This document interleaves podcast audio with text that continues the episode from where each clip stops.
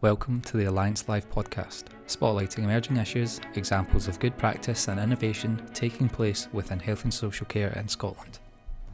So, welcome to, to today's Alliance Live podcast. My name is Tommy Whitelaw. I'm the project lead at the Health and Social Care Alliance, and I'm uh, joined tonight by a good friend and colleague, uh, Gillian McAuley, Nurse Director at NHS Lothian. Uh, welcome, Gillian, and, uh, and how are you doing just now?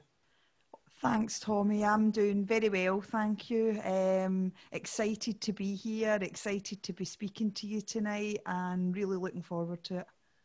Right. So, I suppose to start off, priorities have really shifted in the last month or two with COVID 19. Uh, how have they shifted for you and your colleagues? How have they shifted as a, direct, a nurse director, but also for all the colleagues that you work with across, across Lothian? So part of this, Tommy, um, our, our, some of our priorities remain unchanged. Um, we want to provide safe, compassionate, person-centred care.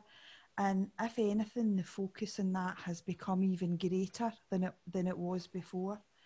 We've had to pause some of our developments, absolutely, and focus our energies in setting up new flows for patients and um, new new work streams. Um, We've had lots of new people join our teams, which has been really, really exciting. Um, lots of education and training and upskilling our staff. And in particular, um, we're really excited to have our student nurseries being part of the, the workforce all our meetings feel a bit strange because they're all done online and we, we're using Microsoft Teams and um, it's been it's been quite amazing getting used to um, the nuances of 26 people um, on a chat room almost and, and making sure that everybody's voice is heard. So we've had to practice some of that and we've had to learn a wee bit about the etiquette of doing things online and making sure that we feel that we're still all connected to be honest, I think we do all miss the human contact that we had before. And uh, as much as it's worked very well for us, I think um, sometimes there's nothing that beats that face to face contact. Um, we've got lots of groups set up leading on different things like the provision of um, equipment and we've constantly looking at the guidance that we're being given and how we can operationalise this and apply it for the teams. But that relies us to be really efficient and really effective about our communication and um, we've got in NHS Lothian have got a, a daily speed read that comes out via the email system. And we've got a, a COVID uh, 19 uh, web page set up so that staff know uh, on a daily basis they'll get the most up-to-date guidance and they also know if they're on annual leave then where to go and get that when when they come back so that's been a really really um, important thing for us. I think we are working with teams and people that we've never had to work with before.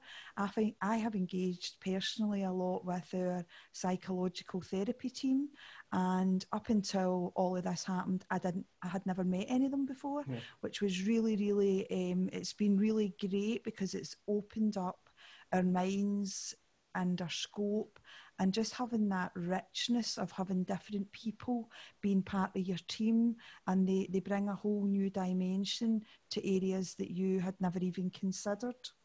Um, we've had lots of e-health um, support and the, the technology, uh, Microsoft Teams, but not only that, near me and all the other ways that we're engaging with our, our patients.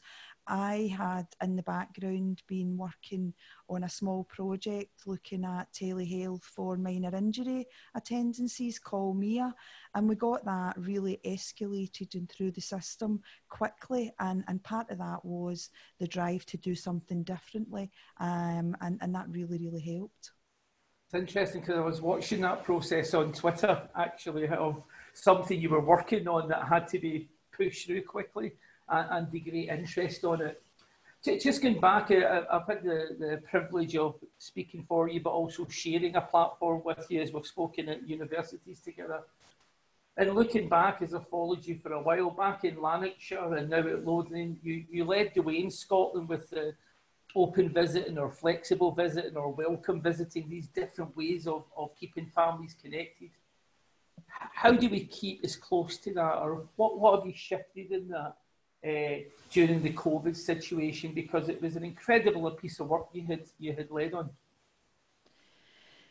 So I think for me, Tommy, um, in the current situation, this is probably the thing that's caused me most personal anxiety.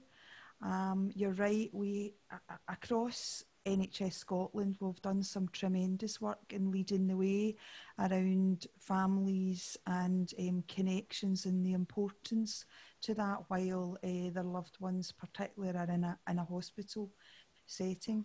Um, so my passion as a leader is absolutely to enable and create the conditions for person-centred care and compassion. And a large part of what our patients tell us is being with their families when they're ill um, is really, really important to them. And, and, and usually that's the one thing they say that matters um, most. And it's a fundamental part of human being that when we are ill or when we are stressed, that we reach out to something that we recognise. And usually that is um, a person, a family, a carer or a, or a friend. And, you know, over the last six years, I have evidence that when we engage with families, we know more about our patients.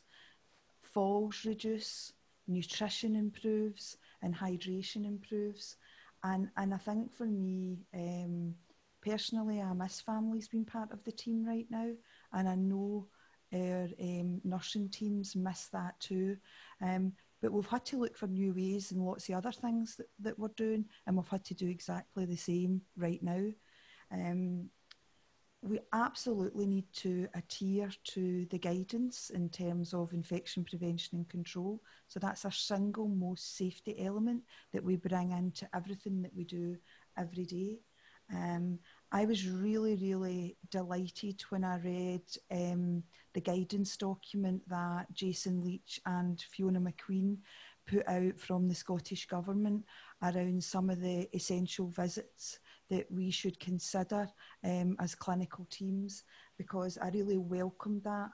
With that guidance, though, there's some practical applications that we need to do at hospital level to make sure that teams feel supported and can do the right thing whilst adhering to all the infection control measures and social distancing and everything that goes um, around it. So we took that, that document that was produced and, and made an operational guide for um, our teams.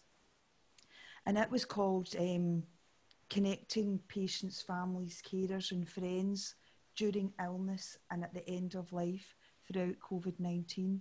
And this was a really important and welcome document by our, our teams and one that I've shared via social media for others to use and I will continue to share.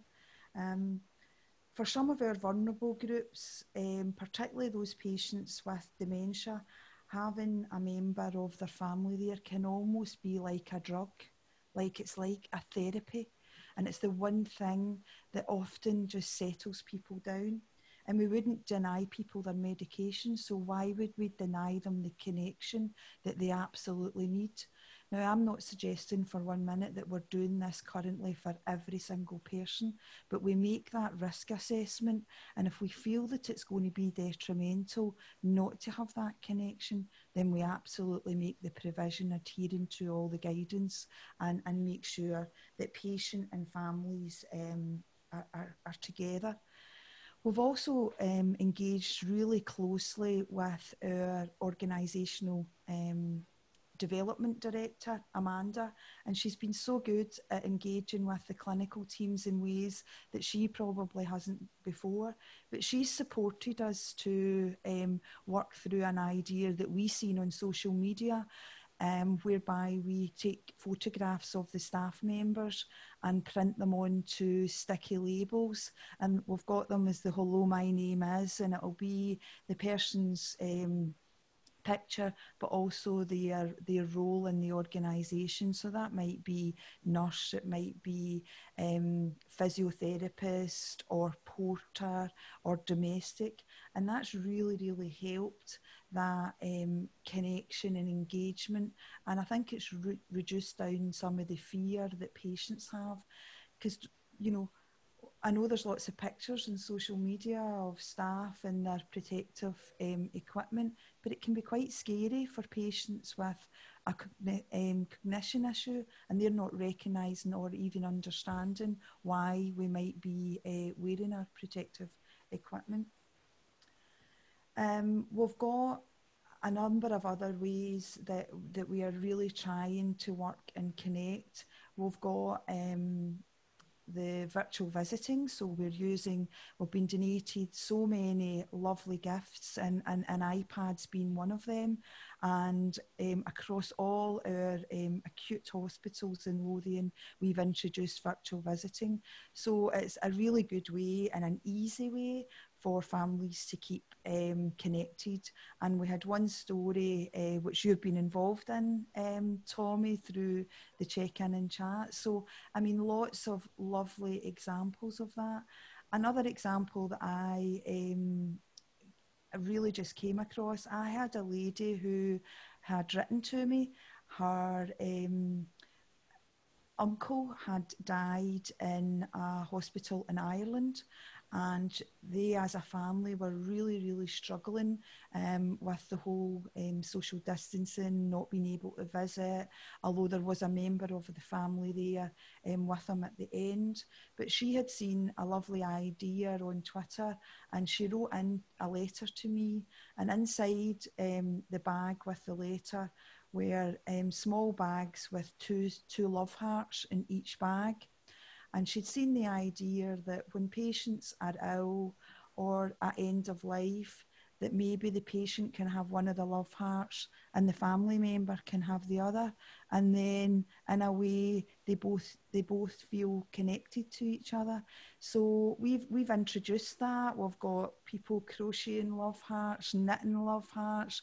There's rainbow love hearts. And it's just a lovely easy way for people to stay connected we um, are also looking at patient diaries, and this was something in our critical care units over a number of years. Um, you know, there's been examples of this, and one of our critical care nurses um, did a PhD, and um, she her project was patient diaries. So we thought it would be quite nice if we could work at reintroducing that and she's written some guidance to help us support do that so that patients can keep a diary of things that are happening in hospital and share it and maybe share it on the FaceTime because sometimes when we go on FaceTime or Zoom calls you get stuck in the moment and you don't actually know what to say. Whereas if there's a diary, then it's an easy recollection for the patient of things that have been happening to them. And also, we thought it would be quite nice if families felt that they wanted to keep a diary of events that were happening in family life that they could then share back with the patients. So we're working on that, and this is all work in progress as we're moving through at quite a fast pace, some real changes. Um, I think most of our staff have really struggled with um, how they keep their social distance but support families in times of crisis. And one of the ways that we have come up with doing this is a hug and a card so that maybe we don't have that physical contact with families when they're stressed, but we can write down um, that we're finding it difficult, or um, we can write down um, some fond memories of the patients that we're looking after and, and give that as a keepsake to the family member. So we're trying to be as creative as we possibly can um, around um, making connections and, and doing them in ways that are, are wide ranging because not all people like to do FaceTime or Zoom. Some people like to stick to some of the traditional ways of writing things down. So we just need to make sure that we're doing that in an individual, person-centred way. I love these uh, these way, the different initiatives and ways that you're uh, designing to keep people connected. I really love the hearts idea. One of the big things in the intelligent kindness research is that uh, when we hold the hands of someone that we love, our hearts synchronise. yeah. uh, and we feel safer, we feel more secure. So in these days when we're not always able to do that, I just love the idea of the hearts. It reminds me of that synchronization.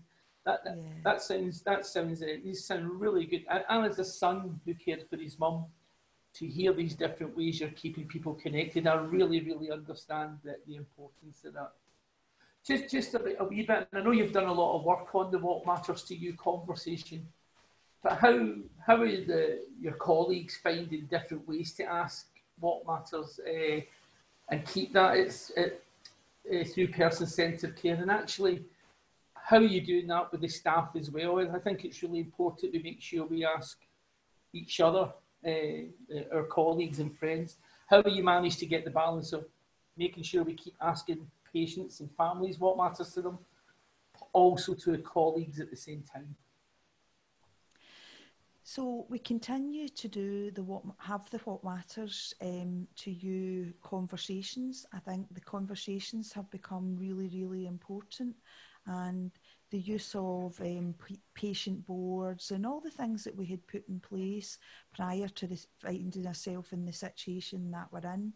Um, I think maybe there are some anxieties amongst the staff that um, patients might ask for things through the what matters to you or um, identify things that are uh, that really really matter to them that are difficult to live to deliver because of some of the restrictions that we've got just now.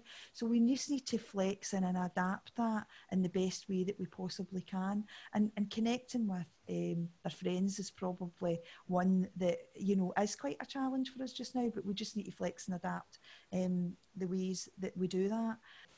These are great initiatives. Can you tell me a little bit more about how you do that? Find out what matters to your colleagues as well, to the teams you work with, and decide. What matters to our staff again has been um, critical, and, and that's probably the biggest area of change and development over the last um, six to eight weeks. Um, we I was down in one of the wards in St John's and they had this lovely rainbow on the wall made of love hearts and um, there were all the goals that um, the staff were going to do um, once this was all over. Um, and I, I, was reading through it and one of the, the comments was that um, one of the nurses was going to go wedding dress shopping and get married. And you know it crystallises um, your thoughts around some of the things that people personal things that they've had to put on hold given the situation that we're in. Most people were saying that they wanted to spend time with their family, and in particular those who had grandchildren and you know wanted that connection um, back again. We have particularly focused quite a bit on well-being and making sure that our staff feel they get time away from what, uh, what has become a really high pressured clinical environment. And um, one of the first things we um, developed was a going home checklist, and we got the teams together. Um, get the wording right and, and just for people to say, you know, at the end of the day, I'm going home now.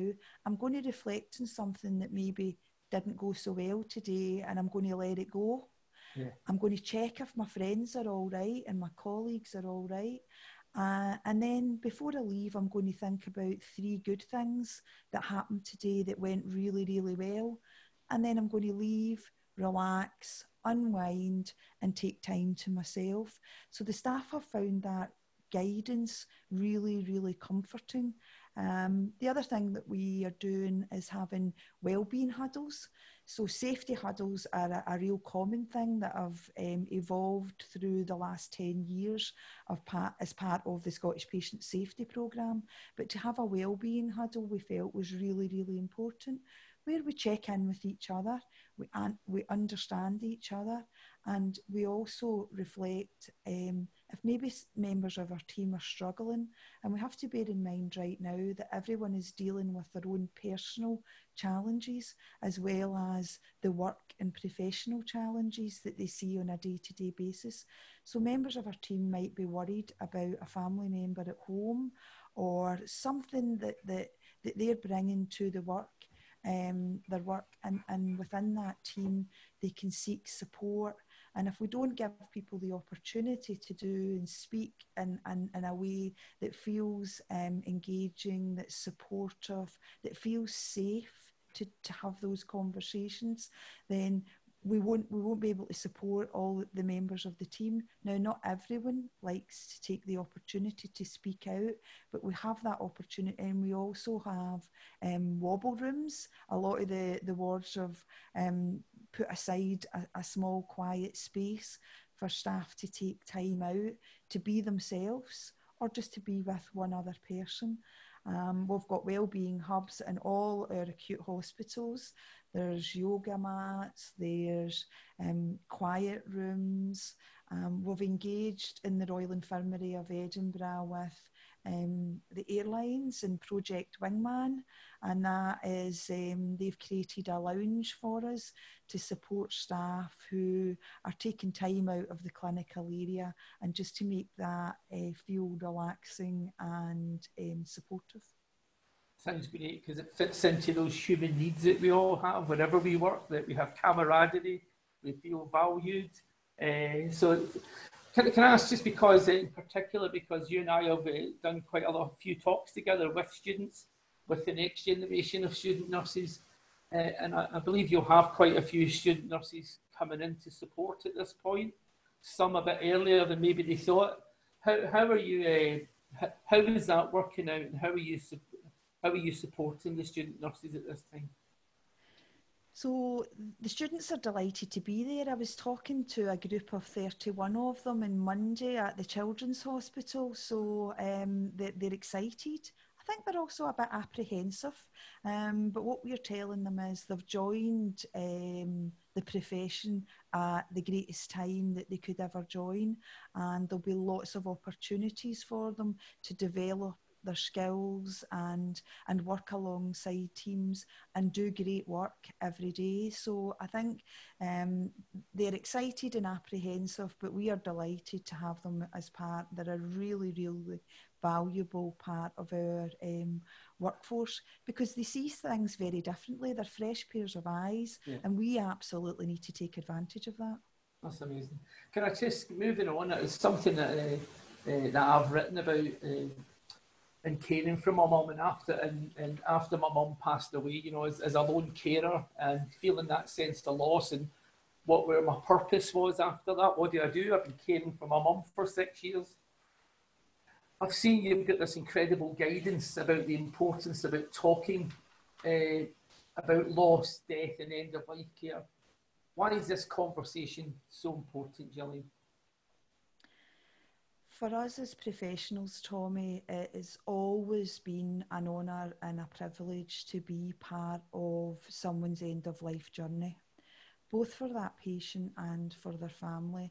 And never ever has it been more important right now to engage with patients and families in those conversations about end of life and preparing people for, for what that is, and also um, to hear what someone's last wishes are and, and our duty to make sure that we endeavour in every way possible to carry them out.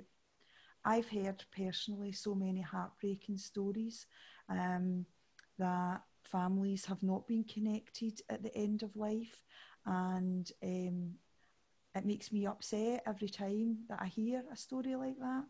Um, and I know that across the system, at the beginning, we might have not been able to get it right for every family and every patient, but I absolutely am passionate about making sure that going forward, we have the conversations, we ask what matters, and even complying with the guidance, we can always do what matters.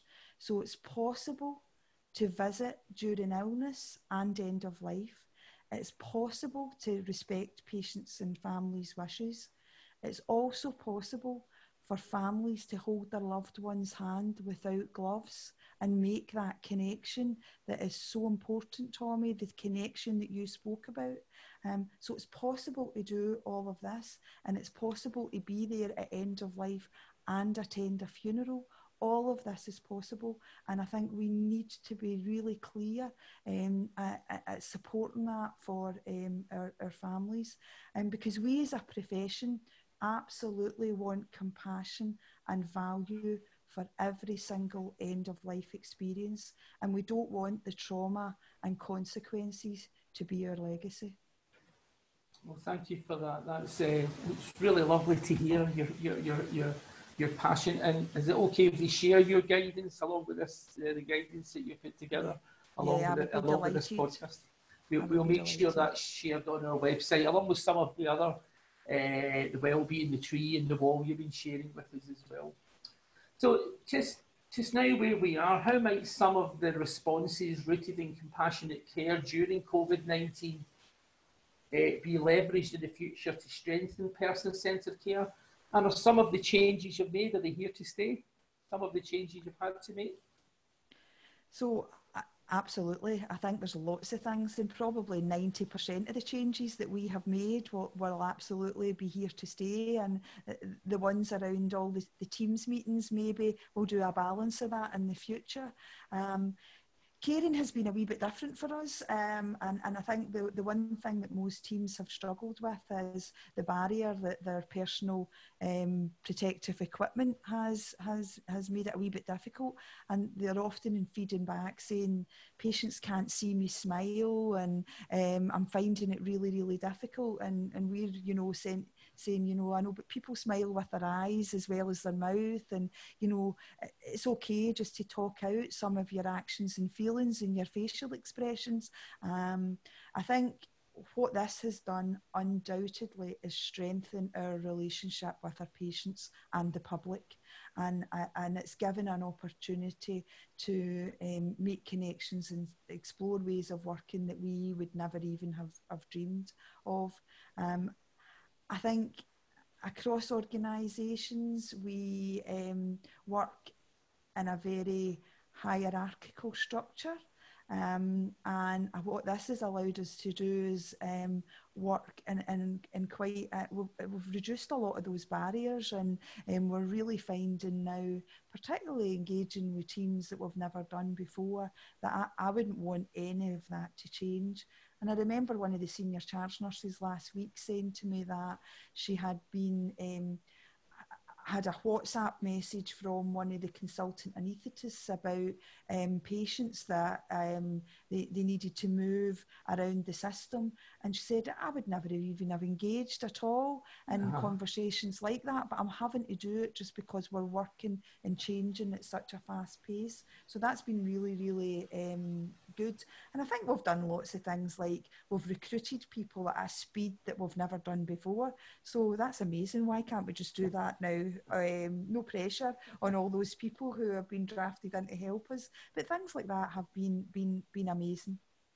It's one of the remarkable things about our NHS and the people who make it the NHS is that that speed and able to adapt, isn't it, as well? I mean, it's uh, through this COVID, but actually it's the history of the NHS in many ways in really difficult times uh, that, that, they're able to adapt so quickly. So I think just finally, uh, what do you think your priorities may be after this with the work you do? Do you think what what would be the next priorities? Do you think? So I think um, we'll assess all the things that have gone well and formally do that. Um, I've got a, a wee dry whiteboard in my office and I've called it over the rainbow and I've been I've been putting post-its on it and and all the things that I hear um, teams saying this is just great. It's great to be working like this, and it's made such a difference to what we do on a day-to-day basis. So we're trying to capture all of that and make sure that um, we absolutely um, crystallise that. We're going to have to make quite a bit of change to the way some of our services are provided particularly in the short term. And if we if we just look at the way we do outpatient services right now, it's absolutely changed dramatically, and a lot of that is done through. Um, programs like um, Near Me, and they've all been set up very quickly. And I think to embed that in our system, we probably just need to go back over it and, and do a bit of work um, around it how we plan in the next 12 to 18 months for having patients who may be COVID positive in our hospitals and those patients who are not, and how we work and um, to get and achieve um, flow and all the other things that make the workings of a hospital and the operational things really, really efficient we would want to switch back on some of our quality improvement work that we've paused and, and get ourselves back into um, what we call battle rhythm so that we're doing um, all the things that we need to do in all the right places all of, of the time. And I absolutely believe keeping the well-being parts that we've worked on for staff will be fundamental going forward. Well, thank you so much for joining us tonight uh, for this conversation. Uh, I want to thank you for all the work you do and, the work that all your colleagues do uh, and keeping kindness and compassionate care and what matters to you at the heart. Uh, it's been a joyful, in many ways, half hour to chat with you. And uh, thank you very much. Tommy, I would like to thank you as well for giving me the opportunity to share some of um, my personal experiences, um, but also of the, the teams in NHS Lothian. It's been wonderful to chat to you and thank you so much. Thank you very much, Shelley. Thank you. You can find the Alliance Live podcast on all major podcast streaming services, including Spotify, Apple Podcasts, and more. Alliance Live also produce webinars, video interviews, and case studies Watch these by visiting www.alliance-scotland.org.uk forward slash live. To follow along regularly with Alliance Live content, use the hashtag Alliance Live on Twitter.